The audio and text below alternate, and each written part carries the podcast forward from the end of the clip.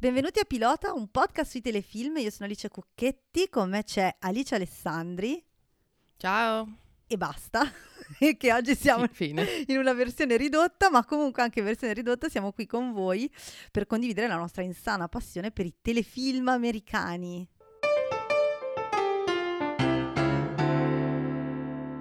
Telefilm che ci sgridano sempre. Tra l'altro non telefilm oggi, no? Non telefilm, completamente... Completamente diverso, un'altra cosa. Cioè, quasi, secondo me, potremmo avere del backlash. Ah, sì, sì, sì, sì, sì, sì. Beh, sicuramente sì, scandalo. Scandalo, pi- scandalo a Pilota, immaginati eh, i titoli di giornale. I titoli di cioè, prima pagina sul Corriere. Certo, perché soprattutto no. in questo periodo è esattamente queste esatto. sono le notizie da prima pagina. No, oggi parliamo di una cosa che ehm, non è esattamente una serie tivù, o meglio... Poi ci sono... È la più serie tivù di tutte. È la più seriali... È il mio nemico, la mia nemesi. Esatto. È la cosa più serializzata di tutte. Eh, no, ma in realtà di base sarebbe proprio un altro format, ovvero la soap opera. Soap opera. This is a time to remember. Vabbè. Ok. Senti, la sigla di Sentieri, per chi non fosse... C'era anche... Dun dun. Esatto. Beautiful. E so tutte, duemila con una. Eh sì, curiosamente Pilota diventa Sarabanda. Esatto. No, comunque, in teoria, allora, dalla base, ab- alla sua base, la soap opera e le serie tivù sarebbero due cose diverse, cioè due formati diversi, come, eh, non so, un reality e una serie tivù sono due cose diverse, hanno degli elementi simili, ma sono due, due format proprio televisivi differenti. Però quello anche di cui parleremo molto oggi, credo, io, io conto di parlarne, è che alla fine la, la soap opera si è, è infilata dentro le serie tivù ed è anzi eh, stata quella che ha mh, dato avvio alla rivoluzione, alla um, eh, evoluzione della, del linguaggio seriale televisivo, portandolo alla famosa Golden Age della serialità. No, giusto, un po' di parole a caso, un po' con questa pronuncia molto... No, diciamo che sicuramente ha preso decenni, non, non è successo vent'anni fa e adesso le, le soap opera hanno... È un, le soap opera sono un genere vecchissimo. Vecchissimo, più vecchio vecchiss- delle serie tivù. Più vecchio della televisione, esatto. Del fisico oggetto che abbiamo in casa, perché le, le, le soap opera nascono dalla serializzazione di programmi radio, cioè di sì, sono come fiction radio. In questo sono più vicine alle sitcom, eh, sotto tanti aspetti, perché anche le sitcom prima, prima che esistesse la televisione le facevano le sitcom radiofoniche e poi hanno delle cose... Audiodrama! Audiodrama. I radiodrammi. I radiodrammi, radiodrammi. Ecco, radiodrammi. Eh, esatto. No, però anche le sitcom, alla fine anche la sitcom e la soap opera hanno delle cose in comune, tipo i set che sono sempre gli stessi, le luci smarmellate, quelle cose. Esatto, quindi è produttivo, opinabile. E ad esempio la nostra Sentieri, di cui abbiamo egregiamente cantato la sigla poco fa, che ho, ho scoperto essere una canzone famosa, tra l'altro recentemente ho scoperto che è una canzone famosa. Ah, non, famo- non solo perché era la sigla di Sentieri, per me è la sigla di Sentieri, ma a quanto pare è una canzone di un cantante famoso, dopo magari scopro quale. Billy Joel forse? No, non può eh, essere può essere oh. Che passerà ovviamente alla storia solo per questo. Ho deciso. Sentieri è iniziata nel millenovecentotrentasette mm-hmm. come programma radio ed è passata alla tivù negli anni cinquanta, quando è inventata, hanno inventato la tivù, ed è ancora in onda. Sentieri forse è la, ha, un re, ha il record per la più lunga storia continuativa mai raccontata di sempre. Può essere. C'è una soap opera che ha questo record, non sono sicura che sia Sentieri, ma potrebbe facilmente essere Sentieri. Ovviamente io non, non sono così esperta, però so che il record per la più lunga storia continuativa mai raccontata di sempre... È una soap opera. Allora, sono su Wikipedia. Grande, meno male che c'è Wikipedia che ci viene in, in aiuto. E qualcuno potrebbe dire... Con settantadue anni tra radio e televisione, Guiding Light, che poi è Sentieri, è la soap opera più lunga di sempre. Ok. Anche prima di General Hospital. Questo lo dico perché c'è scritto, come se noi avessimo idea di General Hospital. Eh, forse General Hospital, eh, ma General Hospital è quelle cose Ameri- che in America ha un posto nella cultura diverso esatto. da quello che occupa da noi. Però in realtà leggevo che è la seconda cosa più lunga del mondo. Ok, la cosa più lunga del mondo, però secondo me è un'altra soap, che allora non è Sentieri, ma è un'altra soap con un altro titolo. Perché poi tra l'altro dicevamo questa cosa di General Hospital che eh, da noi non è così, non so neanche se è andato mai in Italia. General Hospital General Hospital? Uff, no, non saprei. Posso scoprire anche no, questo? No, dicevo... Adesso siamo qui a ragazze che leggono Wikipedia. Ragazze che questa è la podcast. Puntata Pilota due punti, lo spin-off, Pilota due punti. Esatto. Leggere Wikipedia. Wikipedia a voce alta. Eh, tra l'altro appassionantissimo. Immagino. Dovremmo brevettare. È andato in Italia negli anni tra l'ottantadue e il novantatré sui canali Mediaset. Ok, ok, vabbè. Comunque, però insomma, rispetto anni non, cioè dieci anni non ce ne facciamo niente. Rispetto tipo a Beautiful, che è invece è arrivato in Italia abbastanza presto, rispetto credo quasi subito la sua partenza, e è ancora in onda ed è credo che sia la, la no, sono abbastanza certa che Beautiful sia la soap opera più famosa e a oggi anche più vista eh, ancora in Italia. In Italia sì, sì, sicuramente. Sì, sì. Eh, cioè io vi ricordo che comunque Eh, Ron Moss veniva a fare Buona Domenica. Sì, sì, sì, sì. Cioè è veramente parte della nostra coscienza collettiva. Tra l'altro Beautiful, eh, so questa cosa perché ho avuto modo di anche qua di do- eh, ho scritto un articolo su Beautiful anni fa e quindi mi ero informata. Eh, non è così grossa in America, cioè è americana come soap opera, però tra le soap opera americane in America, negli Stati Uniti, non è sicuramente la più vista, famosa e seguita, ma è la più vista, famosa e seguita soap opera americana in tutto il mondo, nel resto del mondo, perché poi in effetti c'è questa eh, distinzione. Alcune soap opera sono molto molto esportabili e hanno successo anche per quello, eh, proprio per il fatto che mh, funzionano in tutto, in tutto il mondo, e altre eh, invece magari si collegano un pochino più alla, mh, a, al, al luogo in cui vengono concepite e, e, e mandate in onda. Forse allora The Bold and the Beautiful è nato come spin-off di The Bold and the Beautiful è Beautiful, Beautiful certo, di un'altra cosa che si chiama The and The, che è, è usci- ah The Young and the Restless. Eh, forse è quella la più lunga. The Young and the Restless. Intanto voglio dirvi che ho tristemente scoperto che eh, Sentieri è finito nel duemilanove, giusto per Vabbè, essere. Vabbè, ma allora io non sono assolutamente tredici anni che non è più in onda. Io confesso che assolutamente sul panorama attuale delle soap opera non sono assolutamente Mm, eh, sul pezzo. Eh, c'è stato un periodo, tra l'altro nella televisione italiana c'è stato un, pe- un grande boom delle soap, che è stato quello in Italia da fine anni novanta, fine anni eh, ottanta, proprio inizio anni novanta, tutti gli anni novanta c'è stato un mega boom delle soap e delle telenovelas, che sono un pochino diverse in realtà, anche se si tende ad accomunarle si tende ad accomunarle perché hanno eh, del, degli stilemi narrativi simili, eh, però in teoria le telenovelas sono finite, cioè hanno tantissimissime puntate, centinaia di puntate, ma eh, sono in teoria un racconto unico che dopo esatto. un centinaio di puntate finisce, mentre le soap opera sono eh, la, la massima serializzazione, cioè sono create per non finire letteralmente mai, anche più appunto delle serie tv che comunque vanno di stagione in stagione e, eh, e sì, magari alla base si cerca di, di fare, si dovrebbe, si dovrebbe cercare almeno una volta quando si creava una serie tv, si crea, cercava un'idea che potesse andare avanti per diverse stagioni, però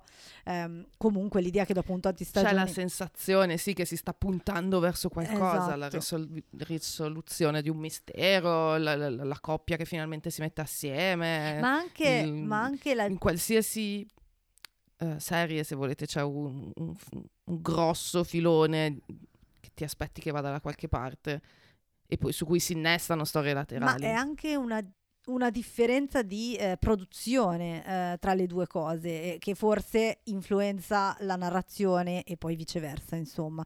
Nel senso, le serie tv, come sappiamo, come abbiamo raccontato mille volte anche in questo podcast, hanno il loro ehm, sistema produttivo che comunque è stagionale, si, si fanno un po' ogni anno, se la serie viene rinnovata vengono realizzati tot episodi, poi se la serie di quelle lunghe da rete generalista gli episodi vengono realizzati mano a mano anche che vanno in onda, cioè mentre stanno andando in onda i primi si stanno ancora realizzando gli ultimi, oppure se sono serie più brevi, come ormai forse la maggioranza delle serie che guardiamo, vengono realizzati prima il gruppo di episodi della stagione e poi pubblicati o mandati in onda. Invece le soap opera vengono realizzate sempre perché sempre. Eh, come formato innanzitutto non sono settimanali ma sono quotidiane, eh, e quindi m- più brevi, sui venti minuti a episodio, eh, ma eh, un episodio ogni giorno sempre. Forse fanno delle pause d'estate, ma sì, probabilmente hanno delle pause che sono più che altro nella produzione che nella messa in onda. Sì. Cioè nella messa in onda vanno quasi tutti i giorni, tutto sì, l'anno. Sì, sì, dal lunedì al venerdì eh, e, ehm, e questo, per fare questo, la soap opera, te- teoricamente, poi anche qua, io di- sto dicendo una roba generale, poi ogni, ogni produzione avrà i suoi metodi e le sue, eh, e, e le sue tecniche specifiche, però il metodo di base di produzione della, della soap opera è, è proprio brevettato eh, e prevede una divisione in diversi gruppi di lavoro, eh, per cui c'è la squadra che sta scrivendo le sceneggiature, nello stesso tempo una squadra sta girando gli episodi e nello stesso tempo una squadra sta eh, montando gli episodi girati, eccetera, no?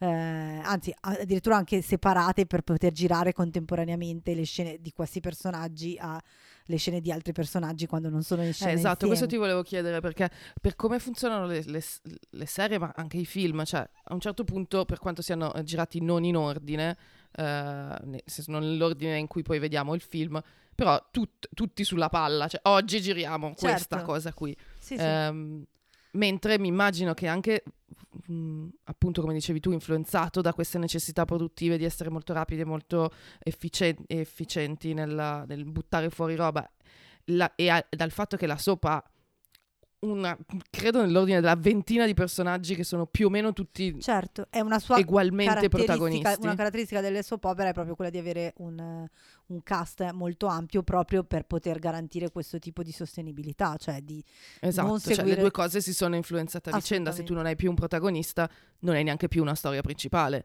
inevitabilmente certo. um, quindi regi- registrano, riprendono più Eh, diciamo storie contemporaneamente nell'arco delle giornate, delle settimane. Che io sappia sì, che io sappia sì, anche nelle diverse location, perché appunto come dicevamo prima, come le sitcom, ma anche le soap hanno alcune location, la maggioranza delle location sono fisse, certo. sono la casa di, adesso io, io faccio sempre l'esempio di Beautiful perché eh, credo che sia davvero l'unica soap che avevo seguito da, da ragazzina, quando era arrivata da qualche anno in Italia con, con mia mamma, dopo mangiato Beautiful.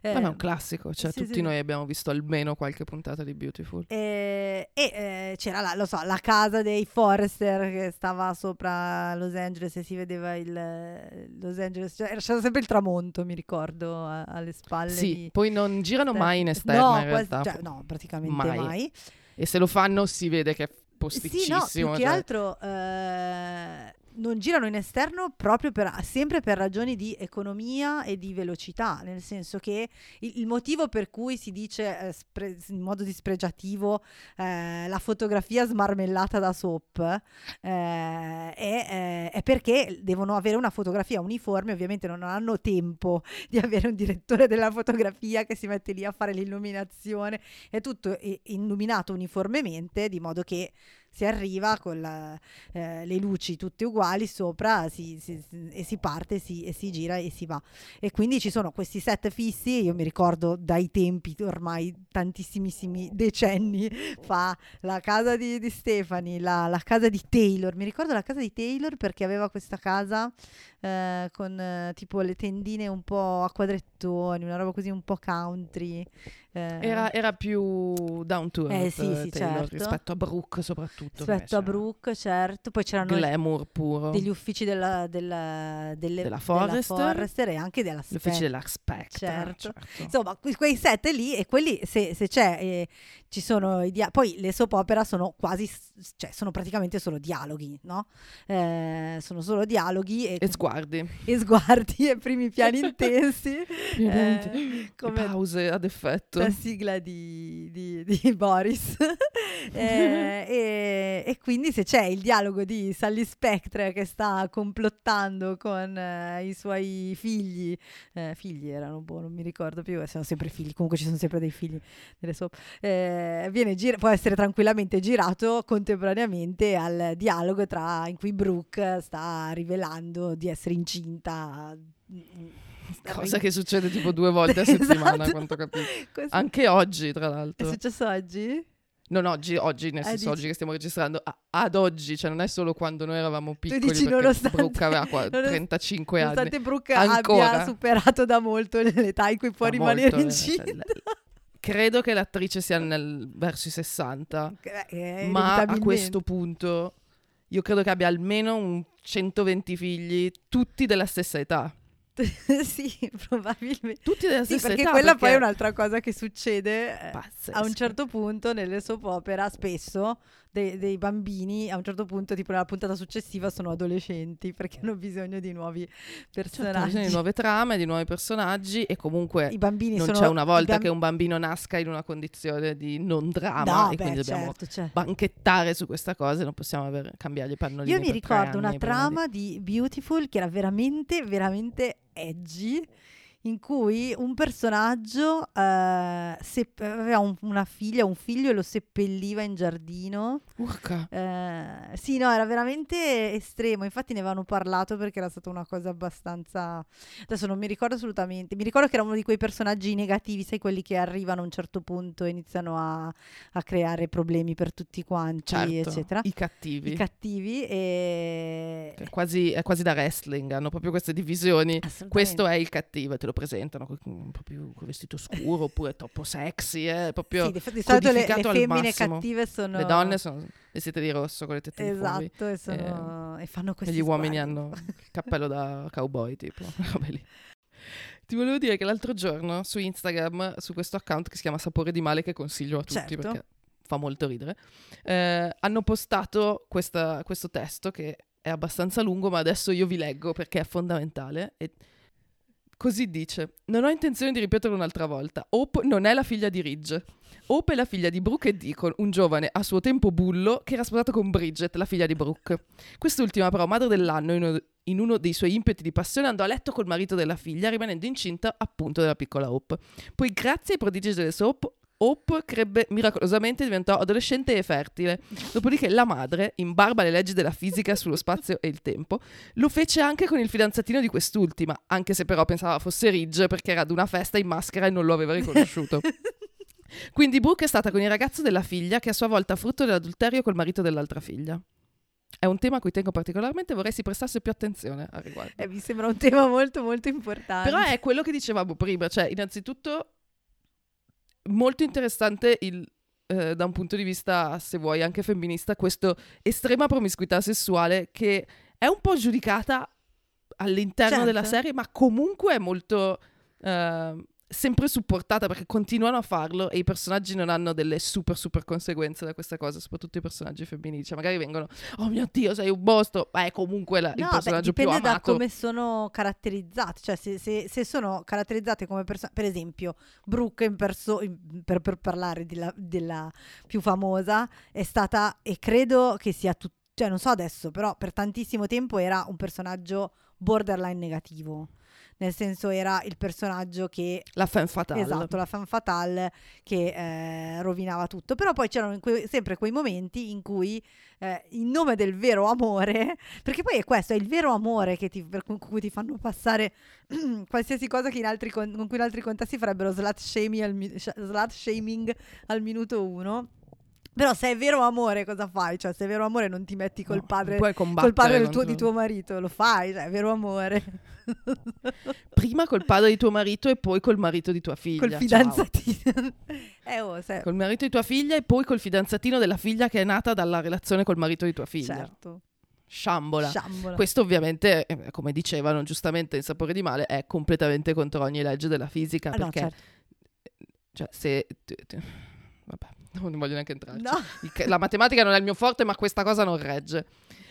No, però questa cosa dei, scusa, questa cosa dei bambini, degli, cioè dei personaggi che, cioè un personaggio ha un figlio e dopo un numero molto esiguo di puntate, sicuramente, anche perché capire la temporalità delle soap è pressoché impossibile, cioè questa cosa che noi vediamo, non abbiamo nessun punto di riferimento, perché vediamo nessuno. Un episodio al giorno. Uh, ma a differenza di quello che invece in modo molto bello, secondo me, o comunque efficace, succedeva con le serie tivù almeno una volta, quando le si guardavano in Belle contemporanea, puntate verticali di un tempo. Sì, al di là delle puntate verticali, quando le si guardava in contemporanea, no? C'era l'episodio di Halloween, l'episodio di Natale, l'episodio... Certo. E quello, oltre a aiutare gli poveri sceneggiatori ad avere delle idee per gli episodi, serviva anche a creare una familiarità con il pubblico, cioè e una... come dire, a metterci nella stessa temporalità, no? Noi stiamo guardando questi personaggi e per noi è Halloween e per loro è Halloween e stiamo vivendo più o meno nella stessa tempo, eh, invece no, esatto, e si riesce anche a dare probabilmente un'idea di come una relazione umana evolve in mesi e in anni, perché esatto, sai quanto tempo è passato, cosa è successo, e anche l'invecchiamento de- de- degli attori è in qualche modo giustificato. Certo, invece nelle soap c'è un pe- noi vediamo un pezzetto al giorno, ma tipo una stessa giornata può durare due mesi, nel senso che forse... Ma comunque non ci danno nessun punto no, di riferimento, però non lo sappiamo. Se tu ci pensi, io ricordo questi dialoghi, cioè tipo, non so, devo andare, non so, Taylor finalmente decide che deve andare a parlare con Brooke per dirle di lasciare Ridge in pace. Ho inventato questa cosa, non so se è mai successo, però per dire è successo credo sett- ogni due settimane. mille, allora arriva e eh, inizia questo dialogo, questo grande confronto, magari molto anche molto atteso, fra Taylor e Brooke, che può andare avanti tre settimane, un mese, perché ogni giorno ne vediamo, vediamo due scene, poi ovviamente si cambia, ci sono le scene di qualcun altro e eh, sono tre minuti, è esattamente come, che ne so, una partita di pallavolo di Mila e Shiro o di una partita di Holly e di calcio di Holly e Benji. Queste esatto, cose. Lo spazio-tempo non ha più nessun significato. Esatto, esatto. Einstein sarebbe stato fierissimo di... Esatto. Per cui in questo modo può anche succedere che nel frattempo in cui Brooke e, e, e Taylor hanno delle, ehm, una, una discussione, il figlio di Brooke, che all'inizio della discussione aveva cinque mesi, alla fine della discussione ha quindici anni e può diventare un personaggio. Un po', ovviamente tutto questo dipende anche dalla, da, ancora una volta, da questioni molto pratiche e eh, un bambino è ehm, difficile, un bambino è più difficile avere degli attori bambini perché de- devono, devono lavorare molto meno. Meno, insomma, devono fare molte più pause. Ma poi sono inutili, cioè come dicevi tu, i rapporti umani sono la chiave delle, delle trame delle soap opera, molto più del eh, il business, molto più dei misteri, anche molto più il di, business, di cose... Il business e delle cose assurde che ogni tanto succedono sono, diciamo, le due... le due lo sfondo che, che abbiamo, no? Cioè il business, spessissimo ci sono delle famiglie molto ricche, molto spesso le, le soap sono no, famiglie certo, molto però ricche. Il punto non è come in Succession, neanche in Succession lo è. Comunque il business allora non l'ho capito, però diciamo, ok, altro esempio non business, che ne so, I R, okay. Tu puoi confrontare I R e Grey's Anatomy e capire quello che certo. eh, quello che è la differenza fra eh, qual è il soggetto del, del, della, della serie. In I R era per più della metà del tempo erano i casi medici, certo. Poi è vero che sullo sfondo dei casi medici e i casi medici venivano influenzati dai rapporti umani tra i, tra i, tra i dottori, e negli anni devo dire ah, poi probabilmente sì, eh, poi, si è sbilanciato dall'altra parte, però all'inizio era un medical drama. Uh, Grey's Anatomy invece è un drama medical dove il, il punto sono i rapporti umani che vengono influenzati dai casi medici, ma non esattamente viceversa, certo, ecco. Sì, sì, sì. Poi è ovvio che non ci sono, de- non sono delle, de- dei binari rigidi, no, per tutto, anzi è sempre, sempre una serie di sfumature, però le soap opera tendenzialmente si basano moltissimo su rapporti interpersonali e um, e i bambini sono inutili da questo punto di vista. Assolutamente inutili, sì, sì, sì, sì. Cioè, sono, sono molto più utili prima di nascere, cioè nel senso quando una dice sono incinta e sarà vero, non sarà vero, sarà suo, non sarà suo, di chi, esatto, no? Tutta questa cosa. Eh, poi nella fase in cui sono piccoli, anzi sono una scocciatura perché devi... Esatto, eh, impossibile lavorare con loro. Esatto, e quindi appena possibile, appena si è distratto il pubblico per un numero anche non, non davvero rilevante di puntate, si può introdurre. E poi è un modo anche per introdurre nuovi personaggi, no? Perché... come dicevamo prima, cioè le soap sono caratterizzate da, dal fatto di avere moltissimi protagonisti, però comunque ogni tot tempo bisogna infilare nuova linfa, certo, e quindi aggiungere... E poi nuovi... ci sono delle trame, eh? Cioè nel sì, senso sì, ci sì. sono delle storyline che hanno un inizio e potenzialmente una, quantomeno una risoluzione mediana, e poi delle conseguenze di questa risoluzione, poi si ricomincia. Um, però secondo me va un po' di pari passo questa flessibilità temporale con la flessibilità nel casting, cioè certo, la loro necessità di continuare ad avere eh, personaggi, e se la gente si affeziona quel personaggio lì andrà avanti per il più a lungo possibile, non è sempre eh, equi, equi supportata dalle esigenze degli attori di fare la stessa cosa per centocinquanta anni. Alcuni sì, tipo Brooke dall'ottantasette, cioè Kelly Lang, credo che Catherine si chiami. Kelly Lang. fa Brooke dal millenovecentottantasette, che è praticamente la mia età, mentre mh, Bridget credo si siano a, a, a... Si Bridget è la figlia di Brooke, giusto? Bridget okay. è, una, è la, la figlia di Brooke, la moglie di Deacon, vabbè, okay. quella che dicevamo prima. Ehm, no, che probabilmente quando la guardavo io non c'era ancora Bridget, no, forse è arrivata dopo. No, no, c'era, c'era. c'era. Nei primi due, e sono vent'anni che c'è Bridget e comunque eh, okay, trent'anni. Vabbè, ma io la penso che la guardassi erano i primi anni novanta, era appena arrivata in Italia. Poi mi sono stufata. Non lo so quando è arrivata Bridget, dovrei controllare. Però no, non mi ricordo più neanche una parola e quindi mi... diciamo che si sono... Eh, sostituite le attrici che fanno Bridget e anche, anche Ridge. Poi ci sono state dieci. Anche Ridge, scusami? Ci sono stati più di un Ridge. Ridge è successo credo una volta, cioè che c'è stato Ron Moss per cent'anni, sì. E poi uh... io no, mi ricordo il fratello di Ridge di cui si sono dimenticati credo tutti, Thorne. Che, che cazzo Thorne, certo, il biondo. E eh, lui però no, prima era un altro, era un altro completamente diverso. Sono cambiati almeno tre di Thorne, se non quattro. Sì, sì, sì, sì, era un altro super. Perché me lo ricordo perché era successo nel periodo in cui lo guardavo. Nel periodo in cui lo guardavo era cambiato. E credo sia stata la prima volta che ho scoperto lì proprio che si faceva questi, poteva fare questa cosa nei, nelle soap tantissimo, ma poi in realtà anche nelle serie tv è capitato che, che, che cambiassero l'attore. Eh, assolutamente. Ovviamente oggi molto meno, oggi si fa molto meno questa cosa eh, di, di cambiare l'attore mh, per lo stesso personaggio, però mh, non è una cosa così inusuale, appunto perché è qualcosa che va avanti per molto tempo, eh, può essere che l'attore non voglia più continuare, anche perché eh, degli studi psicologici hanno dimostrato che in realtà non fa benissimo psicologicamente questa cosa, che tu per tutta la vita, perché poi come hai detto tu l'attrice che fa Brooke, ma ce ne sono stati tanti altri in Beautiful stesso, credo Eric anche il, il padre Eric di Ridge. E Brooke sono gli unici due che sono dall'inizio eh, eh, cioè sono trent'anni che fanno esat- più di trent'anni che fanno esattamente lo stesso personaggio tutti i giorni, cioè nel senso che loro tutte le mattine, tranne quando non so le due settimane che vanno a Sharm el Sheikh in vacanza, si svegliano, non lo so, ho detto una località turistica a caso, si svegliano al mattino e vanno il, agli studios e gli danno sei pagine di copione e loro, eh,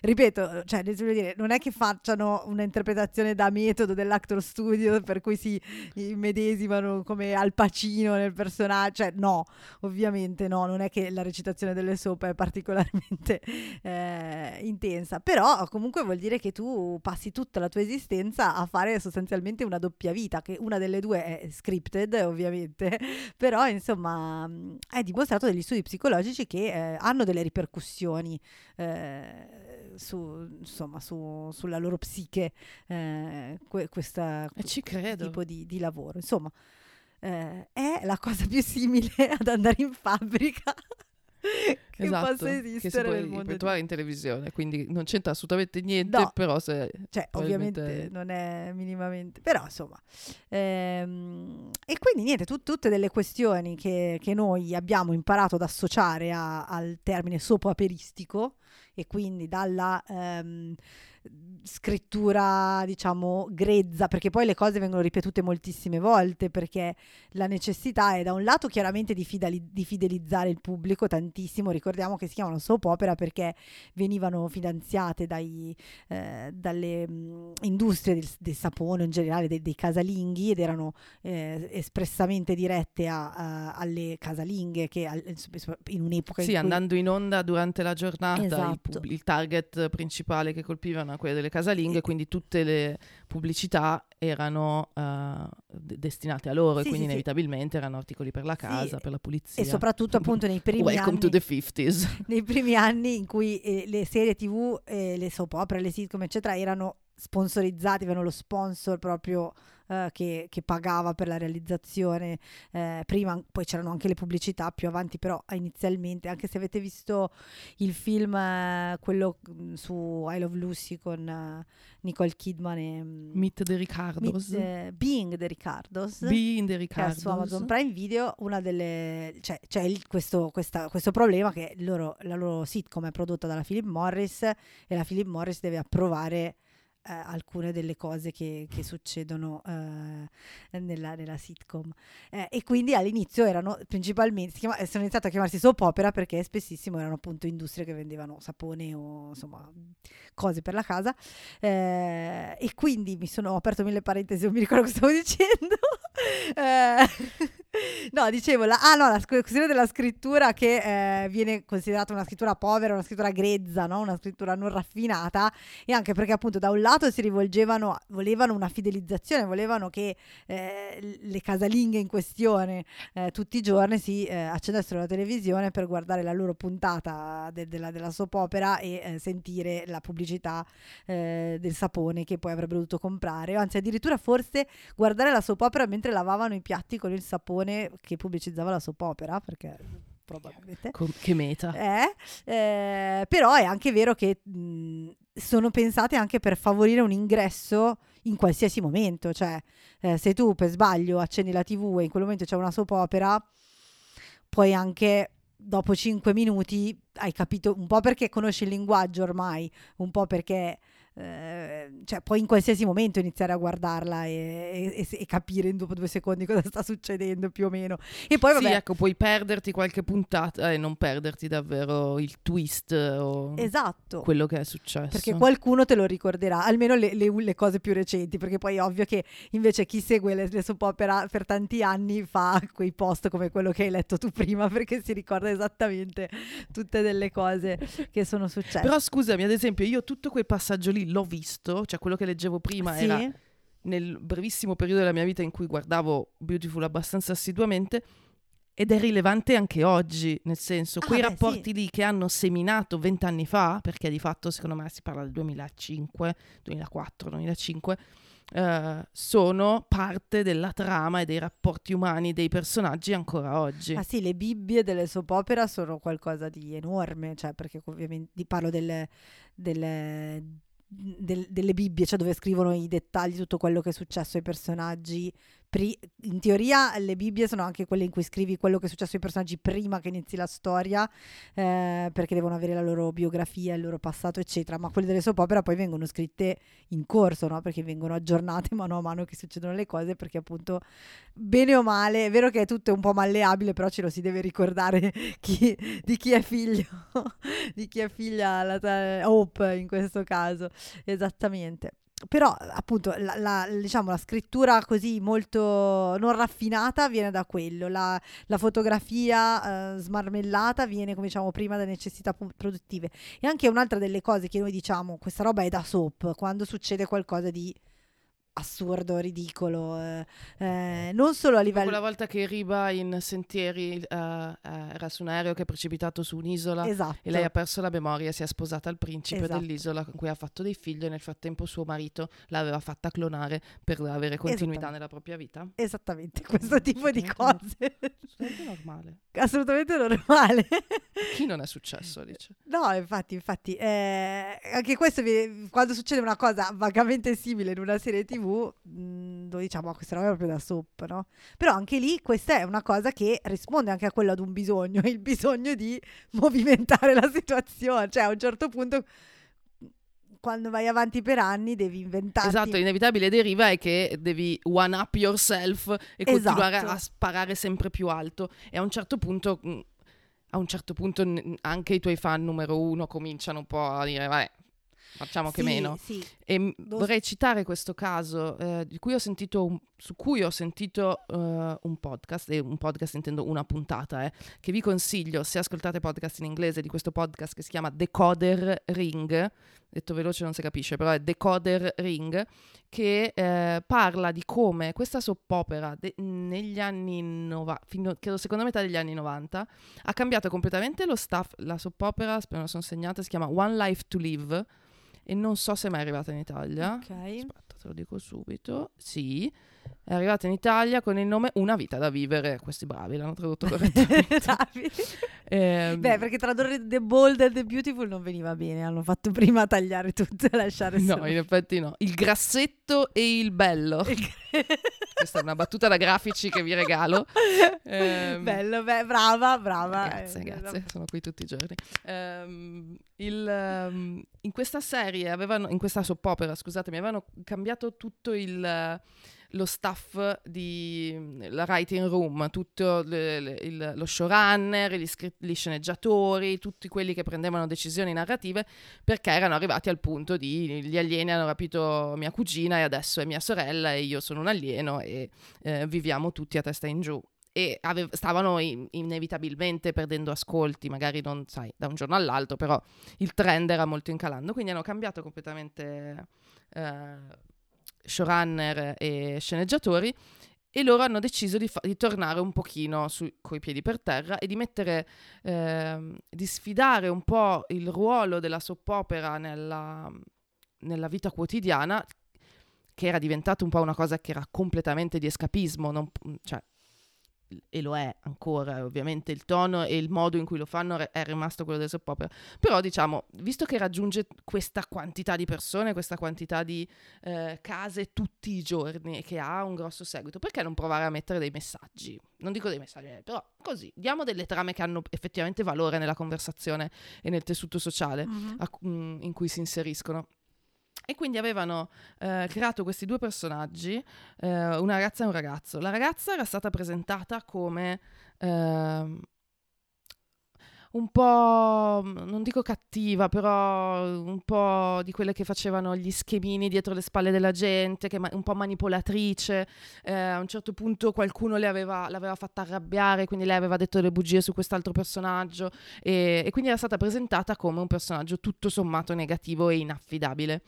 E, e poi avevano introdotto invece l'All American Boy, che si chiamava tra l'altro Todd, cioè proprio cioè un Todd. Più americano di Todd, Todd, non c'è nessuno, che era lo sportivo, lo studente del college, quello della confraternita, che era potenzialmente un, un buon protagonista. Quello che succede è che loro iniziano a avere una relazione un po', credo, un po' drammatica, e a un certo punto lui ehm, le, le usa violenza sessuale. Tra l'altro con i suoi amici, con i suoi amici della confraternita, una sera ubriachi ad una festa, lei viene abusata. E è molto pesante questa trama, ma anche per una serie di prime time, ed aveva mh, suscitato molto scalpore, perché ovviamente veniva poi presentato, non era in dubbio che fosse successo questa cosa, però tutti gli altri personaggi non credevano alla ragazza mm-hmm. perché era stata costruita per essere inaffidabile, e lo scopo degli sceneggiatori non era scabroso per scabroso, non era morbosità per ascolti, era effettivamente riportare portare nel, in, nelle case che magari non avrebbero avuto contatti con un livello così alto di riflessione sulle donne, su un tema che comunque negli anni novanta veniva un po' esplorato, che era quello del date rape, e sono andate avanti per anni con questa trama sul fatto che lui poi mh, non veniva prosciolto perché si crede più agli uomini che alle donne, eccetera, eccetera. Sono poi, si sono poi scontrati con il fatto che più una trama è drammatica, e hanno vinto dei premi, è andata molto bene, è stato un, un progetto di successo. Si sono un po' poi scontrati col fatto che una trama drammatica all'interno di una soap inevitabilmente porta ascolti, porta certo. successo, e questa è un tipo di trama che ha una fine, nel senso, se quest'uomo a un certo punto viene eh, in un mondo giusto, lui verrebbe arrestato e messo in prigione per anni, che è co- antitetico con come funzionano le soap opera. E quindi quello che è successo è che hanno dovuto scegliere tra il fare la trama corretta e moralmente giusta e f- fare la trama che avrebbe continuato a mantenere gli ascolti e eh, l'attenzione del pubblico. Hanno scelto la seconda dopo un po', nel senso che hanno continuato, l'hanno tirata più che potevano, poi lui l'hanno condannato, poi hanno detto facciamo che lo tiriamo fuori, e lì è diventato no, ma aveva un gemello cattivo e poi lui ha battuto la testa, se l'è dimenticato, insomma uh-huh. hanno poi dovuto, per salvare, perché il pubblico odiava questo personaggio certo. a questo punto, cioè era un personaggio cattivo, è molto difficile creare un arco redentivo. Dopo vent'anni in cui questi personaggi erano ancora all'interno della serie, addirittura si sono sposati, quindi figurati, hanno fatto trecentosessanta. L'attore si è licenziato, ha detto non mi piace quello che sta... L'attore che interpretava Todd a un certo punto ha detto è insalvabile, quello che state facendo è sbagliato, e si è licenziato. Lui era diventato ricco, famoso, ci aveva spaccato nel mondo delle soap. Um, Però è molto interessante perché hanno sempre questa dicotomia, no? Tra il livello di dramma e il senso, e come è un gioco molto più stretto quello tra le soap e i suoi ascoltatori che quello tra una serie televisiva e i suoi ascoltatori, perché hanno delle risposte, dei feedback immediati, certo, che mettono in atto molto molto molto alla svelta. E io credo che le soap opera, se appunto arrivando così capillarmente a casa di persone che probabilmente non stanno guardando Boardwalk Empire in alternativa, non no, so come cioè... dire, cioè non... si, si riesce ad avere una comunicazione molto fruttuosa anche dal punto di vista di messaggi. Però è una china sottilissima, perché poi appunto... Sì, no, certo. Poi comunque... Devi, sbra- devi sbragarla. In questo caso sono, sono state poi tradizionalmente più le, le telenovelas, magari, cioè questo caso qua è molto interessante che racconti, però le telenovelas molto più spesso nascevano anche con un'intenzione, quantomeno, eh, metti ventisette virgolette all'inizio, ventisette virgolette alla fine, educativa. Cioè mm-hmm. comunque la telenovela generalmente ha una storia anche che vuole... che vuole insegnarti un messaggio, per quanto sia un messaggio che di solito è eh, bisogna essere buoni e se sei buono vincerai sui cattivi che ce l'hanno con te, no? Sostanzialmente di solito nella telenovela c'è una protagonista molto bella, molto povera, eh, spesso la telenovela è ambientata nel passato e non nel presente, e in qualche modo questa giovane ragazza ingenua riuscirà tra mille traversie a, alla fine avrà un lieto fine, no? Dopo molte molte molte puntate, e nel frattempo magari se ne approfitta e, e, ed è successo che, che se ne sia approfittato per eh, attaccare dei messaggi a questo tipo di storia, mentre la soap non, non nasce in questo modo qua, e anche diciamo a livello morale è molto più ambigua, nel senso che, come abbiamo detto anche fino adesso, dei personaggi eh, possono anche cambiare l'allineamento ehm, come il wrestling, esatto, esatto.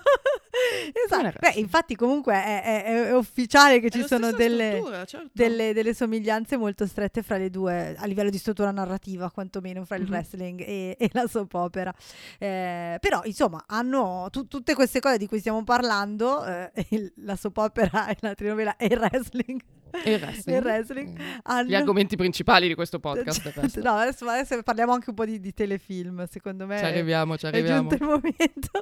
No, sono tutte, innanzitutto hanno, sono tutte e tre queste delle forme di intrattenimento che hanno un sacco di cose in comune e che anche si, si intersecano a volte, e poi soprattutto quello, una delle cose di cui volevamo parlare in questo episodio era come poi la soap opera in particolare abbia influenzato anche moltissimo la serialità ehm, propriamente detta, diciamo, che poi anzi serialità è lunga serialità, eh, quella delle soap opera, però diciamo le serie tv, i telefilm, diciamo, telefilm. L'argomento principale di cui parliamo noi di solito a Pilota, che è trattino un podcast sui telefilm. Esatto. Che è abbastanza la palissiano. Eh, e, Alice, ti tengo d'occhio. Mi tieni d'occhio. Eh, no, nel senso che molto spesso, no, si, si, quando si inizia a parlare di golden age della serialità, di solito, no? la, la serialità che eh, alla, tra la fine, alla fine degli anni novanta e tutti i primi anni duemila, insomma fino eh, anche a non mol- cioè, un decennio fa quantomeno, eh, è la serialità che è improvvisamente diventata adulta, no? Che ha iniziato a sperimentare, a fare cose che non erano, non si erano mai viste prima, eh, la serialità come nuovo grande romanzo americano, per esempio, no? Quando si parla, che ne so, di Mad Men o di altri prodotti di quel tipo, oppure serie che um, sono un intrattenimento, la, la complex television di cui, di cui tanto, tanto si è parlato, anche è stata molto studiata eh, all'inizio insomma del, degli anni dieci, eh, che insomma la serialità ha iniziato a sviluppare eh, un linguaggio più complesso, un linguaggio che pretendeva attenzione sia a livello di scrittura sia a livello di, anche di messa in scena, eh, tut, tutto questo, questo enorme fenomeno che diciamo io, a me piace pensarlo che è un po' come c'era un medium e a un certo punto ha fatto un salto di... ma non, di, non è una questione di qualità, secondo me, di evoluzione. Io non è che... a me sa che non piace tanto dire che una cosa è più di qualità e un'altra no, lo è di meno, chi se ne frega. Non, siamo comunque... cioè, si può parlare di... ok. set e sforzi produttivi, sì, no, e certo, soldi. Ma comunque stiamo parlando di, una, di, una, di un'industria e di una roba commerciale a prescindere, quindi non è che nessuno fa l'arte, la videoarte eh, da Torre no, esatto. d'Avorio quando stiamo parlando di, di serie tivù e di televisione in generale. Quindi... E come dicevi anche tu prima, c'è una funzionalità. Certo. Che è, è, è principe e poi, sempre. E poi comunque mh, uno può fare un prodotto molto popolare, molto commerciale, e farlo benissimo e fare un prodotto di enorme qualità e di, e di enorme valore. Per cui, insomma, snobismi non ci piacciono, giusto? No. no. Yeah. Ho considerato la roba che guardo, veramente non sono nella posizione di in, genera- in generale come atteggiamento siamo contrari, eh, quindi comunque diciamo, però questo salto di evoluzione, questo, questa complessificazione, se non so se esiste questa parola, però te la regalo Alice, la puoi usare, eh, viene spesso appunto individuata la serie, la prima serie ai Soprano di solito, no? che, che lancia questa, eh, questa nuova mh, questo nuovo tipo di fare. Improvvisamente tutti si accorgono che la, la, la tivù può essere arte e tutti rimangono sconvolti, no? Oppure, volendo andare un po' più indietro, si parla di Twin Peaks, che diciamo è l'illuminazione, quello per cui ah oddio, allora si può fare, eh, si possono fare anche queste cose in televisione, si può e tra fare... l'altro il collegamento con le soap opera era letterale, assolutamente evoluto peraltro, non assolutamente casuale, eh, in Twin Peaks ne abbiamo parlato nella puntata su Twin Peaks che potete andare ad ascoltare se la trovate, la trovate, cercate Pilota Twin Peaks, era tipo all'inizio, però in realtà tutto questo processo è iniziato ovviamente, diciamo Twin Peaks lo possiamo, lo possiamo individuare come un po' eh, l'esplosione, la, la, la, il salto di paradigma, no? Quella roba che esplode, non può ignorare improvvisamente la televisione, da lì in avanti a un'altra cosa. Però il processo è iniziato già da qualche anno, già degli anni, da, potremmo anche dire dall'inizio degli anni ottanta, Twin Peaks è del novanta la prima stagione, eh, ed è iniziato proprio con una, e qua mi devi passare la, la parola che tu odi ma che io devo pronunciare molto spesso, ibridazione. Ibridazione un po' mi sto abituando. Non potete vedere senso. La faccia disgustata di Alice quando io dico ibridazione. Forse dovremmo fare una foto e metterla. Farò degli sticker. Sì, esatto. Potete usarli sul, sulle vostre reaction di WhatsApp. Comunque diciamo un'ibridazione di, proprio di formati, tra appunto il formato delle serie tivù che fino a quel momento erano le mie amate serie autoconclusive eh, o comunque erano veramente pensate come mh, pensate che ne so tu, tutti Anche, anche, anche le persone molto più giovani di noi secondo me sanno, hanno presente che ne so eh, Starsky e Hutch, no forse Starsky e Hutch no forse è troppo vecchia, eh, o Lei Team, Beh, MacGyver, MacGyver quelle serie, esatto, cioè, il personaggio resta lo stesso, il tipo di storia resta lo stesso, però potrebbero passare sei mesi tra una puntata e l'altra e non, sì, non cambierebbe nulla. Quelle serie erano proprio pensate, pensa per esempio a Colombo, che è sicuramente forse anche un apice anche lì mh, di qualità. Colombo è un capolavoro. Esatto. Eh, sono erano dei piccoli film, sono dei piccoli no? film. Telefi- cioè lì si chiamavano telefilm, eh, non solo perché in Italia non sapevano come chiamarli, hanno iniziato a chiamarli telefilm e nessuno pensava di chiamare serie tivù, ma questo è un altro discorso, ma proprio perché erano pensati come un piccolo film anche indipendente, cioè il, il piacere dello spettatore in quel caso era ritrovare sempre anche la stessa struttura eh, narrativa, lo stesso personaggio, trovavi lo stesso personaggio e, eh, e la stessa struttura narrativa, che appunto nel caso di Colombo era che vedevi l'omicidio all'inizio e, e poi vedevi come Colombo risolveva Il, il caso e il, aspettavi il momento in cui Colombo diceva un'ultima cosa e tornava indietro, e tu, cioè il piacere era il fatto di rivedere sempre questa struttura con infinite variazioni, no? Eh, è, un, è diverso, è una serialità che è fatta nella riproduzione in serie della stessa, la stessa struttura. Invece la serializzazione, quella delle soap, è quello che abbiamo detto finora, cioè una trama che continua ad andare avanti con continui rilanci, continue intersezioni, continue aggiunte senza finire mai. E insomma il punto è che da inizio anni ottanta queste due cose iniziano a ibridarsi. In particolare la serie che viene identificata come la prima che inizia a fare queste cose, ma non è sicuramente esattamente la prima, nel senso che sappiamo che queste cose quando succedono no, generalmente è una cosa eh, di momento, sì, è un movimento generale di periodo, però è il street blues, il street giorno e notte eh, in italiano, che è, era un poliziesco in cui però eh, si seguivano delle vicende private, ogni t- cioè c'era il ca- c'erano i casi polizieschi, però si seguivano anche le vicende personali di alcuni dei personaggi e queste vicende iniziavano a durare tra un episodio e l'altro, eh, alcune cose. Eh, e poi da lì è un crescendo e ce ne sono poi sempre di più che fanno questo tipo di, di narrazione che oggi è normale, cioè anche la serie... che ancora oggi magari ci sono, eh, che ne so, i procedurali, non so, Law and Order, non so, non lo guardo Law and Order, ma sono sicura che ci sono delle trame, eh, Law and Order non c'è più, vero? Però Law and Order S V c'è ancora. Uh, S V U sì, c'è ancora. S V. S V, S V. Sì. S V. Cioè, sono sicura che anche lì... Penso di sì, non so, non mi è mai piaciuto. Eh, no, perché è un po' ansiogeno S V. Eh, un po' morbosetto mm. per quanto mi riguarda. Però, adesso non lo so, anche quel tipo di procedura, che ne so, per esempio uno degli ultimi che avevo visto anni fa, un po' di puntate tipo tre, a Wi-Fi, vo- a Wi-Fi, vo- me lo ricordo perché brutto, la pubblicità, il rem- il, ovviamente il remake eh, contemporaneo, non quello vecchio, eh, mi ricordo la pubblicità su Rai due faceva a Wi-Fi, vo- me lo ricordo così, eh, anche quello aveva il suo bel caso di puntata, però in realtà aveva delle trame orizzontali sul, se non ricordo all'inizio era il protagonista doveva riabilitarsi, qualcosa del genere, non mi ricordo, so, ovviamente rimosso, però quello aveva come formato una cosa da procedurale per cui ogni puntata c'era un suo caso, un caso da risolvere, però i personaggi avevano tutti delle trame personali che andavano avanti da puntata a puntata, cioè oggi è assolutamente normale questa cosa in qualsiasi tipo di, di serie tv, una volta no, e, e nasce proprio dalla, dall'unione tra questi due formati e linguaggi, e, e poi da lì è eh, la, come dire, è quella in realtà poi la scintilla che fa fare poi il salto evolutivo eh, di cui abbiamo parlato alla televisione tutta, no?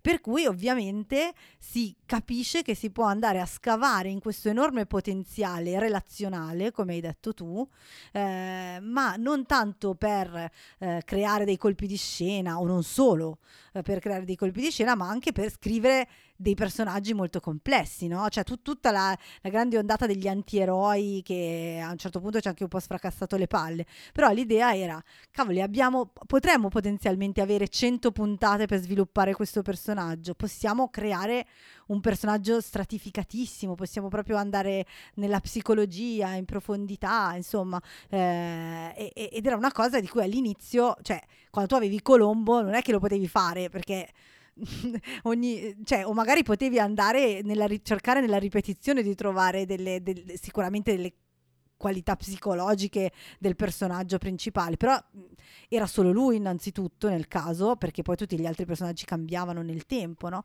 Eh, e quindi eh, da, questa, da questa unione di questi due formati nasce questo salto, secondo me, e dalla sopa, sopaperizzazione eh, della serialità eh, si arriva a, questa, a questo sviluppo. Pensa, cioè anche la nostra amata Buffy, che ha introdotto questo, um, eh, questo modo di, di mettere insieme questi due, eh, stavo per bridare di nuovo, di mettere insieme queste due cose, cioè la, il mostro della, gior- della settimana insieme al Big Bad di stagione, eh, che è una cosa che anche lì poi dopo hanno iniziato a fare tutti, ma Whedon l'ha, magari se non è stato il primo, l'ha perfezionato, e, e quella era proprio l'unione perfetta fra le due cose. In realtà quando io mi lamento del, della fine dell'episodio autoconclusivo, ci tengo qua, visto che stiamo parlando, a dire che mi lamento un po' della scomparsa di quel tipo di, di cosa lì, non tanto che vorrei tornare a MacGyver, Starsky con tutto il rispetto per MacGyver, che so che quando sto parlando con te devo assolutamente sexual awakening, esatto, certo.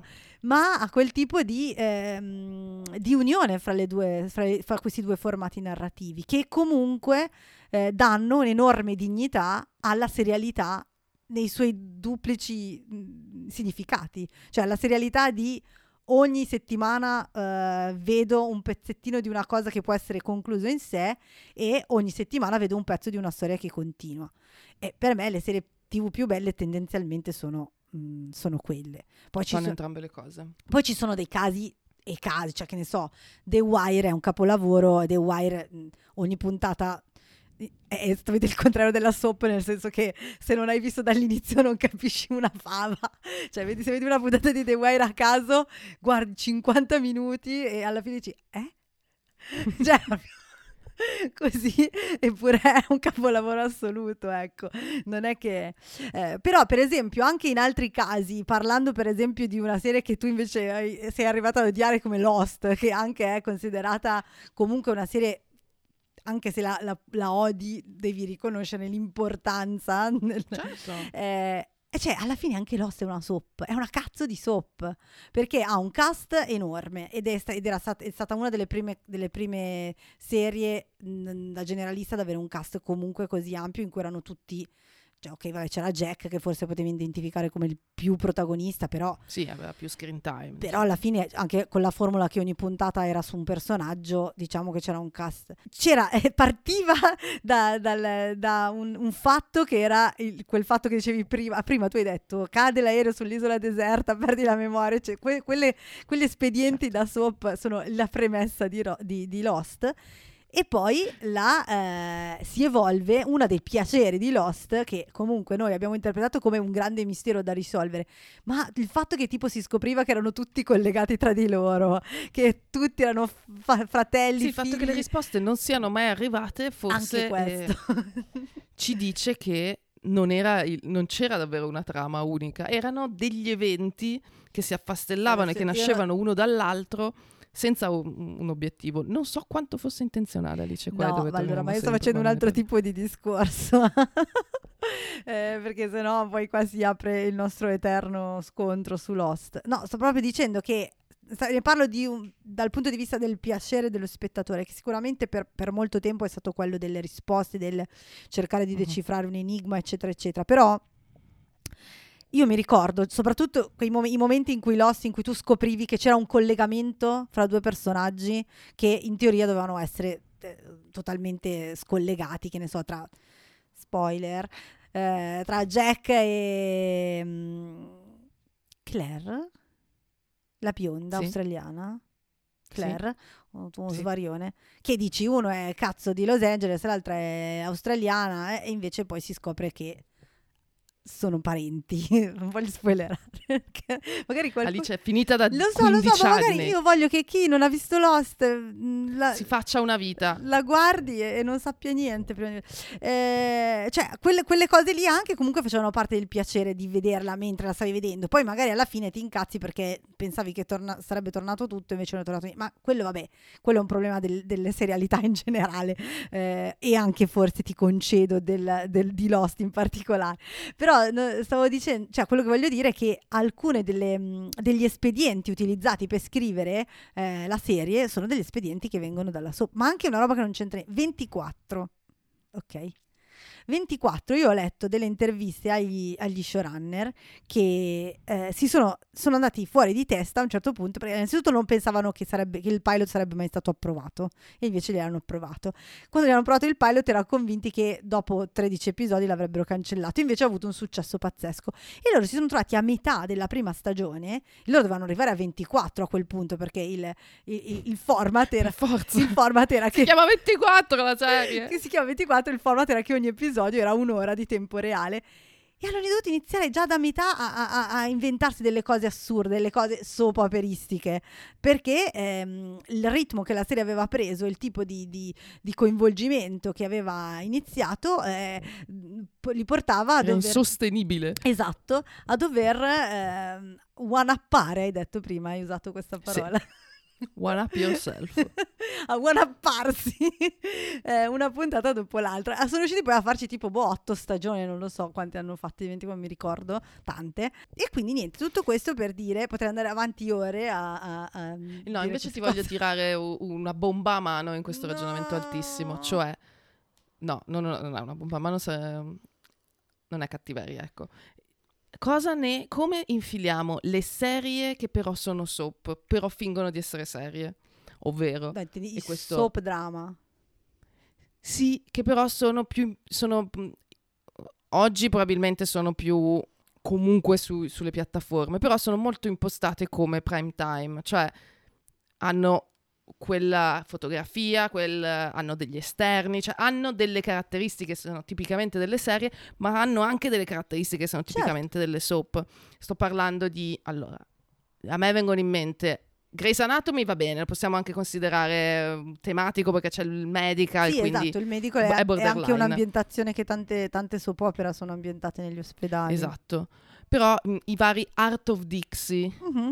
quello che ha l'identica trama però è di Netflix, Virgin River. È uguale, io ho visto solo Art of Dixie, ha la stessa trama. È la storia di questa tizia che in, in Virgin River è una um, infermiera medico, cioè mm-hmm. sai che in America hanno questo ruolo certo. ibrido di... che è anche ostetrica ed è anche esperta di altre cinquanta cose, che uh, perde il marito e quindi decide di vendere tutto e rispondere a questo annuncio, andare a fare l'infermiera ostetrica supereroe in questo paesino delle montagne californiane dove il medico burbero del paese non la vuole. Il medico burbero ah, è lo stesso attore lo stesso che fa att- il medico burbero in Art of Dixie, cioè non ci hanno neanche provato. Era uno dei vicepresidenti di West Wing, peraltro. È, è lo stesso attore che fa lo stesso personaggio, solo che non è okay. nel sud degli Stati Uniti, per ma cui è in non California. Parlano tutti wow, wow, wow, così? No, le sue figlie non si chiamano Lemon e Birdie e Cricket e, e tutte queste Lemon, cose. Lemon, è vero, si chiamava Lemon, Lemon. Era tipo bionda, era, era, aveva i capelli color limone e si chiamava Lemon. Lemon, sì. Bello. Però è la stessa identica okay. trama. Ed è una serie in cui lei arriva, c'è l'interesse amoroso, però poi c'è anche il cattivo del paese, ed ha assolutamente la stessa centocinquanta personaggi con le loro trame che, non, cioè, che raramente si incrociano con la trama del, della protagonista. Quindi c'è una protagonista ma c'è anche una vita attorno a lei che non la riguarda, mm-hmm. che nelle serie è un po' più raro, certo. cioè in qualche modo tutto sono il sole del loro sistema solare i, i, i protagonisti. E l'ambientazione in un posto ristretto, piccoli paesi, trame che n- non portano davvero a niente se non al matrimonio, cioè nel senso non c'è un, un unico tramone. Io adesso poi ho guardato tutto in pochissimo tempo perché l'ho amato, Sweet Mag- Magnolias su Netflix, che è Il colore delle magnolie, che è esattamente la stessa cosa. Tre amiche in questa città della South Carolina e la loro vita in questa città, quindi tutti questi no, personaggi, certo. tutti queste, cioè sembra costantemente tutto ambientato a Star Solo, senza però delle altre cose, le altre cose che sostenevano Game of Thrones. Dove li piazziamo? No, ma questo questi? Perché que... sono serie ma sono soap. No, no, ma sono entrambe le cose e tra l'altro pri- vengono prima ancora, anzi fanno parte di questo eh, di questa strada verso la fusione dei due generi, perché se tu pensi Dallas è esattamente questa roba qua. Cioè nel senso Dallas era una certo. prime time soap drama, non so se l'ho inventato io adesso, eh, comunque era, ma dopo lo, lo, lo depositiamo Alice. Ok, era, la, era esattamente una soap opera però fatta col formato, era una soap opera per temi, diciamo, per temi, personaggi, organizzazione, scrittura eccetera, però eh, nel formato della, eh, della serie da prima serata, quindi con la puntata lunga. Eh, e il fatto che appunto non andava in onda in, al pomeriggio, ma andava in onda eh, alla sera, un episodio a settimana, ehm, ed è in realtà anche Dallas, ecco per dire, anche Dallas che eh, eh, quando uno ci pensa appunto la pensa esattamente nella stessa categoria di Sentieri o di Beautiful, certo. ma in realtà non, non lo è, cioè è esattamente, è già un passo oltre, tanto è che ehm, la famosa domanda "chi ha ucciso Laura Palmer" che dà l'avvio a Twin Peaks eh, era una presa volutamente da Lynch come eh, parodia, riferimento, mh, evoluzione di, del "chi ha sparato a J R eh, di, di Dallas. No. La differenza fondamentale eh, era che "chi ha sparato a J R di Dallas era un cliffhanger di fine stagione messo lì per tenere l'attenzione dei, ehm, degli spettatori fino all'inizio della stagione successiva. "Chi ha ucciso Laura Palmer" è il fottuto motore di, di Twin Peaks. Eh, non è un cazzo, non è un cliffhanger di stagione, ma è quello che dà l'avvio, e quindi lì si innesta eh, la questione del, del mistero da risolvere mh, potenzialmente tutti insieme, gli spettatori se vogliamo, e poi nasce quel tipo di esperienza eh, lì, no? Di divisione. Non solo ci troviamo il mattino dopo alla macchinetta del caffè a dire "oh, ma hai visto che J R ha sì, fatto questo", collettivo. Ma ci troviamo alla macchinetta del caffè "oh, ma secondo me però a uccidere Laura Palmer è stato quello", eccetera, no? Eh, però è una, una cosa che Lynch e Frost hanno preso volutamente, ma proprio fin dai manifesti promozionali, perché c'erano i manifesti promozionali di "chi ha sparato a J R" tra una stagione e l'altra, e poi i manifesti promozionali di "chi ha ucciso Laura Palmer" quando è iniziato Twin Peaks, eh, e poi vabbè in Twin Peaks ci sono tantissimi riferimenti alla soap opera, è quasi una parodia di una soap opera in molti, in molti aspetti, e c'è una soap dentro opera Twin Peaks, dentro Twin Peaks, Peaks, una soap opera finzionale che i personaggi guardano eh, e che in qualche modo serve anche a sottolineare questo tipo di... E poi alla base di Twin Peaks e di tantissime soap opera eh, da prime time o da daytime che dir si voglia, c'è l'altra grande matrice di Peyton Place, no? Che è, questo, è stato questo eh, romanzo che ha avuto un grandissimo successo e che poi è diventato un po' veramente la matrice narrativa di tantissime narrazioni, dalla soap opera al poliziesco eccetera, che è la... romanzo degli anni cinquanta, mi sembra, giusto? Degli anni cinquanta, che è la... io l'ho letto tra l'altro, molto molto bello. La cittadina, io ho visto il film che se non sbaglio ha vinto anche degli Oscar o era con... candidato a mille Oscar ehm, e che Lynch e Frost si sono riguardati, eh, forse hanno fatto anche una, una serie eh, dal, dopo il film o qualcosa del genere, eh, penso di sì, e, ed è la matrice di narrativa della cittadina di provincia americana eh, in cui all'apparenza è tutto, sai, quell'idea molto idilliaca, no? Di, eh, di cittadina dove tutto va bene, mentre in realtà poi sotto sotto sono tutti delle me- o comunque tutti nascondono eh, segreti più o meno eh, scandalosi. Um, e, e quindi e questa, questa cosa è alla base di tantissime soap opera, perché poi le soap opera di base, se vogliamo, credo che si possano dividere tra quelle dei ricchi, Dallas, che poi dopo sono Dallas, e quelle Peyton Place, cioè non, non tanto ricchi quanto un, gente unico, normale. Un unico paesino, un'unica cittadina in cui ci sono tante persone normali. Forse sono le, le serie, le, le soap opera da uno per cento e le soap opera da novantanove per cento se vogliamo, ehm, quindi sono, sono tutti più o meno, sono tutti dei fili che, che partono da, da, delle, da delle origini comuni e poi si diramano in diversi aspetti, e alla fine il La prime, il prime time, la soap da prime time è comunque un genere di tut- tutta dignità, secondo me, e che quando è fatto bene è assolutamente intrattenimento. Cioè, tu ti ricordi la prima stagione di Revenge? Cioè, per certo, per Revenge, ci, ci strappavamo le vesti. Cioè, nel suo genere è un fottuto succedendo. Capolavoro. Cioè, si, si butta via, cioè si, non si butta via, usa in, tipo in una puntata sei plot twist che ha sì, sì, è pazzesco. Una soap opera. Poi inevitabilmente, appunto, come abbiamo detto anche per tutto il resto, quando setti un livello, certo, inevitabilmente per mantenerlo devi alzarlo di volta in volta. E lì poi si salta um, lo squalo molto e lui sva- e li svacca, vabbè, normalmente. Oppure decidi di saltare lo squalo subito, come quella puntata di Revenge. Cos'è che, che veniva? C'era la, fin- la finta Emily incinta che cade dal balconcino ah, sì, nella casa. Beh, beh, quella era una scena, una scena che io proprio ho fatto. Sì, perché la protagonista aveva rubato un nome di una tizia con cui era il riformatorio e poi lei arriva, però quindi lei deve prendere il nome precedente della geniale. Gen- oh, geniale. Dai, Revenge era, vera- era veramente intrattenimento. Ma super gustoso, super super gustoso. Sì, certo, e secondo me non c'è, come dicevamo all'inizio, non ci deve essere giudizio. A volte, se tu hai voglia di vedere quella roba lì, ci sono dei casi in cui è fatta bene ed è un piacere, ed è giusto, ed è... e ti dà qualcosa, non, magari non il grande messaggio rivoluzionario no, però... per la tua esistenza, però alla fine chiaramente se dobbiamo proprio andare indietro indietro indietro indietro nel tempo, alla base di tutto questo ci sono i feuilleton, eh, i romanzi a puntate dell'Ottocento, e che alcuni dei quali sono capolavori della letteratura, quindi cioè e alcuni degli, e quelli che non sono capolavori, capolavori della letteratura, moltissimi di quelli non ce li ricordiamo più perché non sono entrati nella storia della letteratura, però ci sono stati, e poi ci sono stati quelli che sono diventati capolavori della letteratura, che ne so, quelli di Dickens per esempio.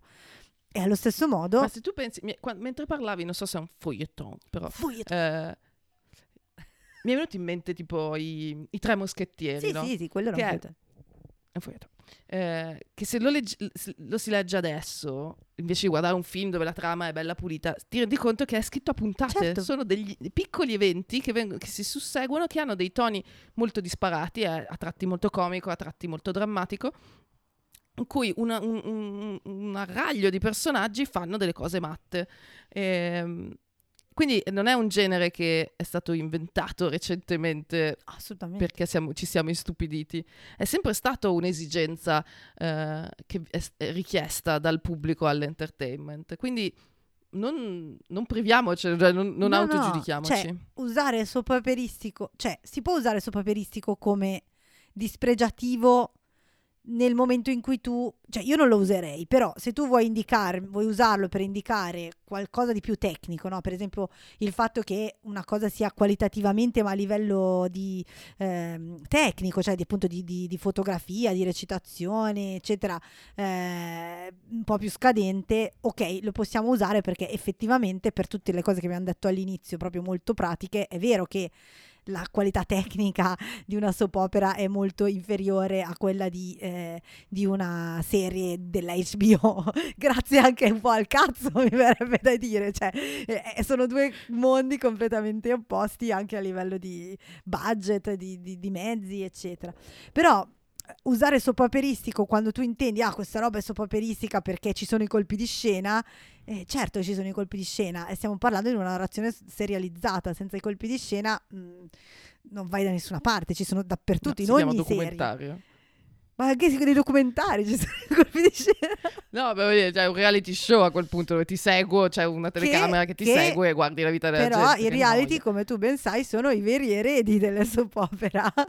Nel senso... No, non mi, non mi sfidare. Dici. No, però nel senso è vero che anche mh, alcuni, non tutti, però ci sono dei reality che sono... Um, Eh, sono eredi anche a livello di, di posizionamento nel palinsesto, di, di basso budget, cioè io di quel tipo di intrattenimento. Prima o poi la farò quella puntata sul valore narrativo dei reality, la facciamo, nel senso. Facciamo. Cioè io no, nel senso, io ti ascolto perché non, non ne guardo e non so una fava, però ti ascolto con grandissimo interesse.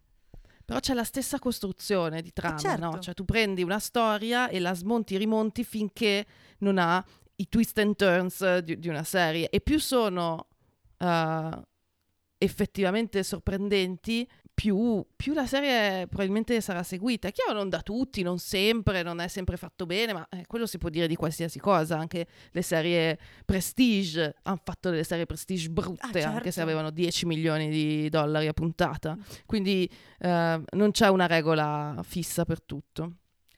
No. Alice, ho un'ultima domanda. Vai. Per te. Le soap e le serie soap e le soap serie sono solo per le femmine?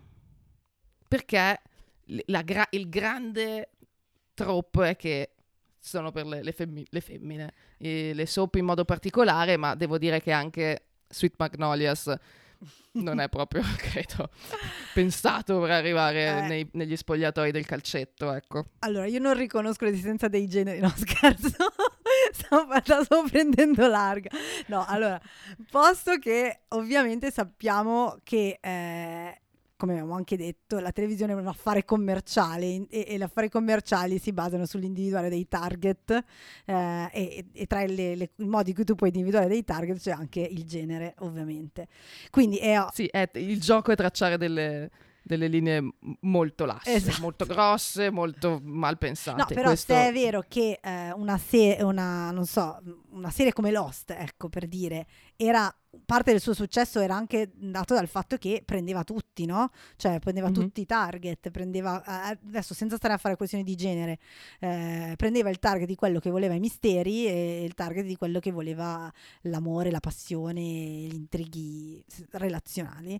Ehm, Invece è vero che le serie come le soap opera, sopra, beh, soprattutto quelle eh, da, ma anche quelle da prime time, mi viene da dire, tendenzialmente eh, pensa, si, si vedono più indirizzate a un target femminile nella produzione. Poi nella, nel, nella realizzazione, secondo me, tante volte questi discorsi vanno a, diciamo, a, a tro- insomma, non, non è che hanno tantissimo senso, per dire...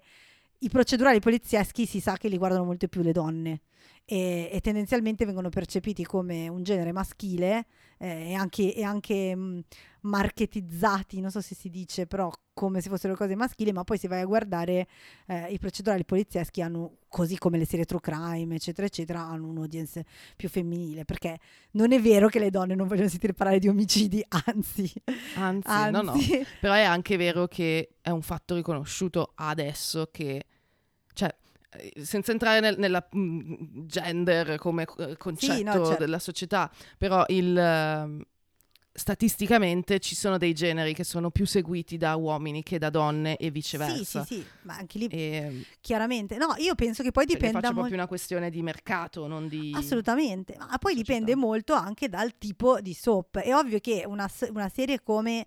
appunto non l'ho vista, ma da quello che mi, che mi hai descritto, Sweet Magnolias o Virgin River, eh, hanno anche protagoniste, quasi tutte sono donne, parlano di eh, questioni molto, magari anche molto domestiche, credo, comunque di perso- cioè c'è un forte tema di romantico, esatto. E ovviamente l'immedesimazione arriva primariamente con le protagoniste e... però se io penso a una soap come Prime Time, come Empire, che è una soap fatta e finita, cioè nonostante la premessa era ci ispiriamo vagamente a Ray Lear, vi ricordo.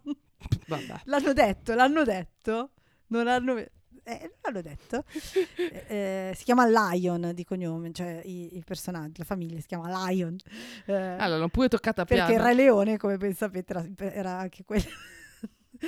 shakespeariano. No, eh, io credo che per dire Empire sia una, una assolutamente una soap, ma ha un target mh, assolutamente non identificato mh, per genere. E poi ci sono le soap per maschi che però nessuno vuole chiamare soap perché poi magari i maschi non le guardano più, ma tipo Yellowstone, che a me piace tantissimo, ah. perché io ah, perché a me piacciono i western, eh, e quindi cioè, è ambientata nel, nel Far West, c'è Kevin Costner come protagonista, eh, è ambientata oggi, non è Una, non è ambientata nel vecchio West, però è un western perché è ambientata nel Montana con perché i sono cav- dei vaccari con i cavalli, le, le mandrie e, eh, e Kevin Costner quindi è chiaramente un western e quella è una soap, um, e tra l'altro è una delle serie più viste adesso, general, cioè, no esatto, è... se, ne parla, se ne parla tanto e se ne parla anche relativamente bene, credo. Allora, relativamente bene lì, ecco, se vogliamo fare un discorso di qualità tecnica, eh, sicuramente Yellowstone ha dalla sua, dalla sua un altissimo budget e anche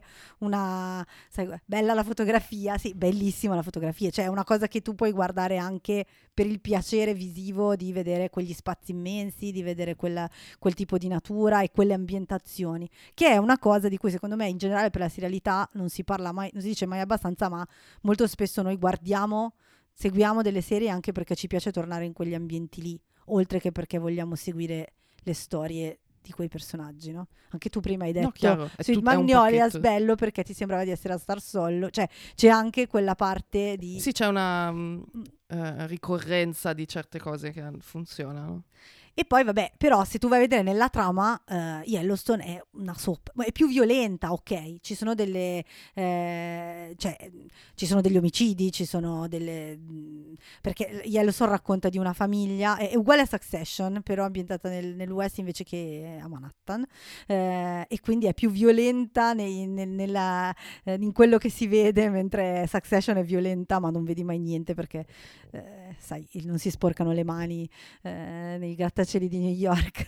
um, però uguale anche lì Yellowstone parla di un, c'è questo patriarca che ha questo enorme ranch, è il più grande, il più grande ranch, credo, se non sbaglio viene detto che è tipo il più grande degli Stati Uniti come mh, eh, ter, terreno che appartiene a una persona sola.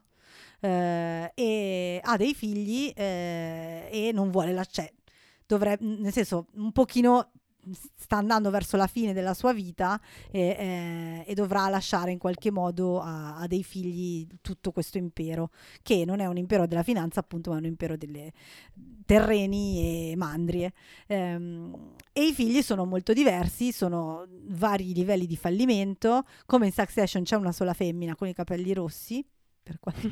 che è la più stronza, no, la più stronza. Qual era iniziato prima? Eh, no, sono entrati più o meno insieme. Infatti mi ricordo che, che mi aveva colpito perché avevano un sacco di, di similitudini.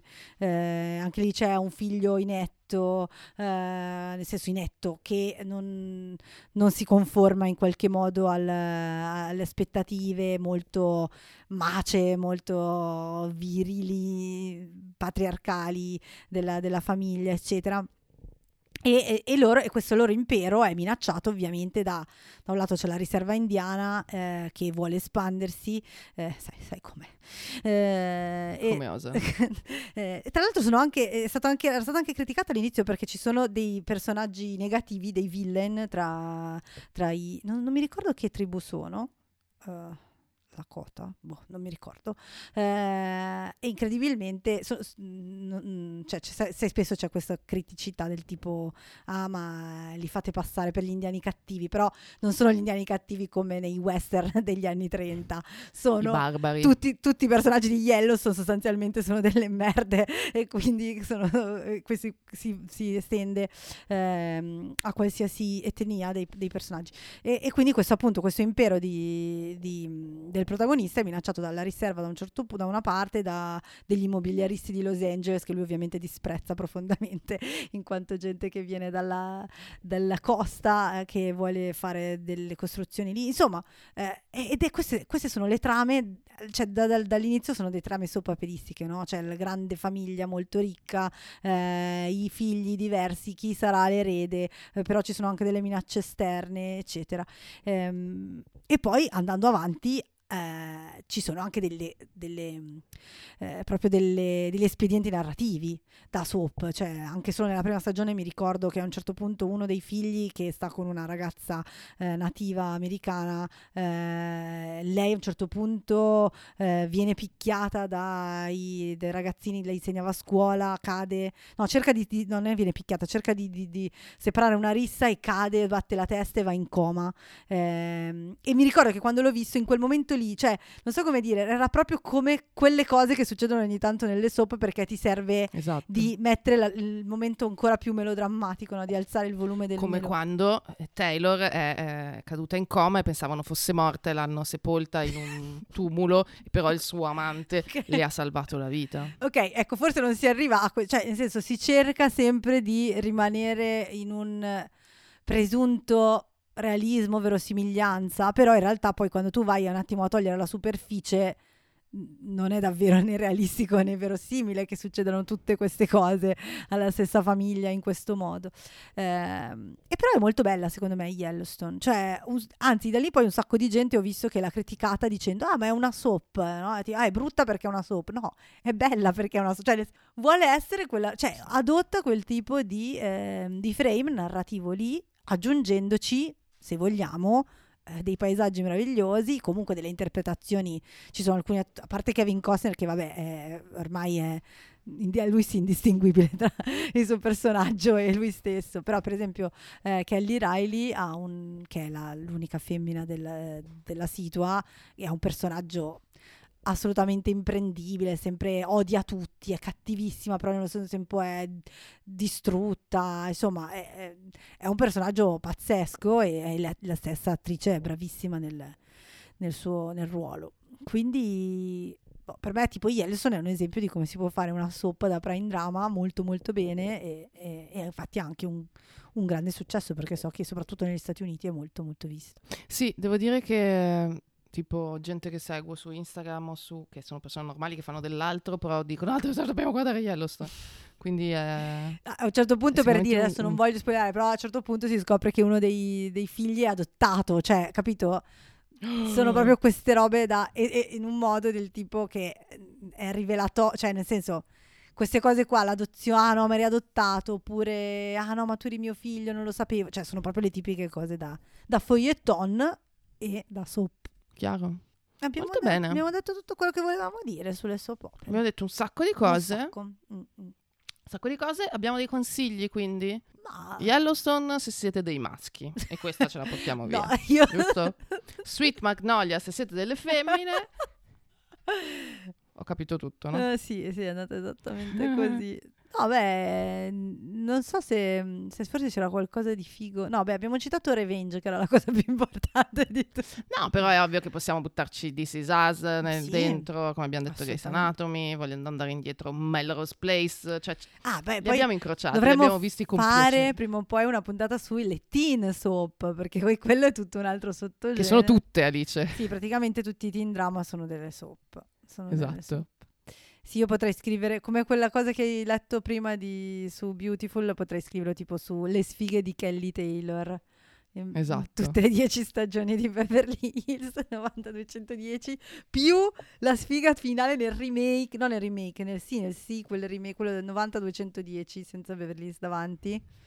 Cos- uh, mamma, cosa faceva sì Kelly Taylor, so. La consulente scolastica, cioè ti rendi conto? La consulente scolastica. Capito? Tutto la, quello che gli è successo nella sua vita e alla fine... E poi, è finita. E poi penso si, l'abbiano licenziata dopo poco perché ha fatto due puntate e poi mai più, quindi è no, sfiga su fatto sfiga. Un po'... Io, novanta... Sì, vabbè, io l'ho visto tutto, eh, novanta centodieci. Ah, no, io solo la prima... Il vecchio cast è sparito nel Ma nulla. Nella prima stagione però c'era Kelly, era un personaggio... Cioè non era sì, poi non so se...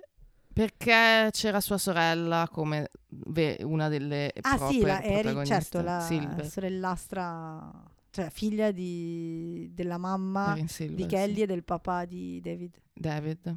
Ah, chiaramente. Va bene, va bene. Secondo me forse dovremmo fare una puntata su Beverly Hills novanta duecentodieci, monografica. Eh, secondo me ci arriviamo comunque. Anche parlando Perché è un'altra pietra miliare della televisione ah, beh, sì. Di cui ci portiamo dietro...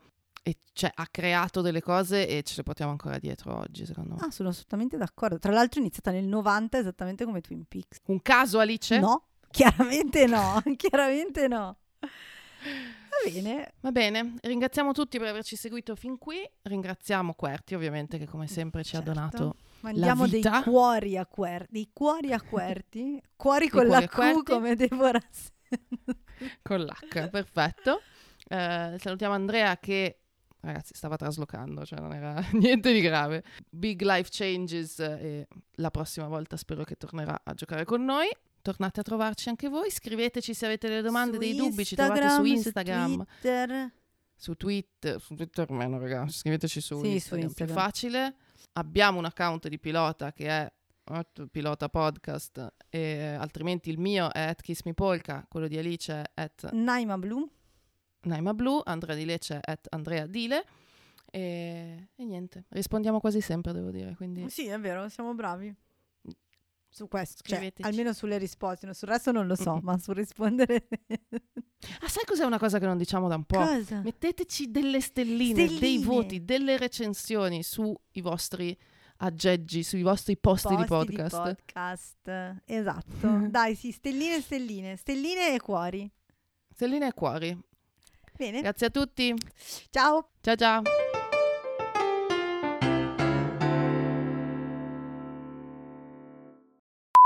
Cioè, scusa, perché voglio dire Game of Thrones che cosa cazzo era? Yuri è uscito di casa oggi dicendo mi raccomando non dire imprecisioni. E tipo la seconda frase che ho detto è Sentieri ancora in onda. No.